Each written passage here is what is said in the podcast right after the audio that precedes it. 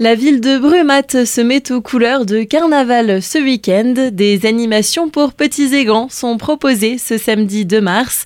On en parle aujourd'hui avec Ariane Pitsilis. Vous êtes adjointe au maire chargée de la culture et de l'animation. Bonjour. Bonjour.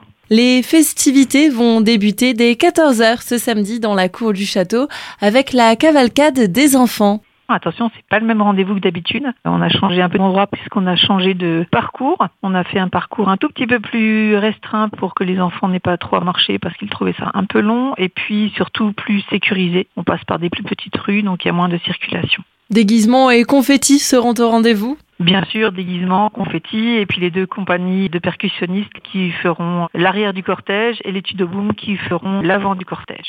Rendez-vous ensuite au centre culturel à 15h à la suite de cette cavalcade pour le bal des enfants le traditionnel bal des enfants qui sera animé cette année par le DJ Cap avec une restauration qui sera assurée par la Croix-Rouge. Et donc ce bal battra son plein entre 15h et 17h pour tous les enfants. Et le soir, à partir de 19h30, les plus grands sont aussi attendus pour faire la fête, toujours au centre culturel, pour une grande soirée carnavalesque toujours avec DJ Cam, avec euh, une entrée gratuite, euh, de la buvette, la restauration, la possibilité de réserver des tables en appelant la mairie, et puis la fête entre 19h30 et minuit au centre culturel à Brumat.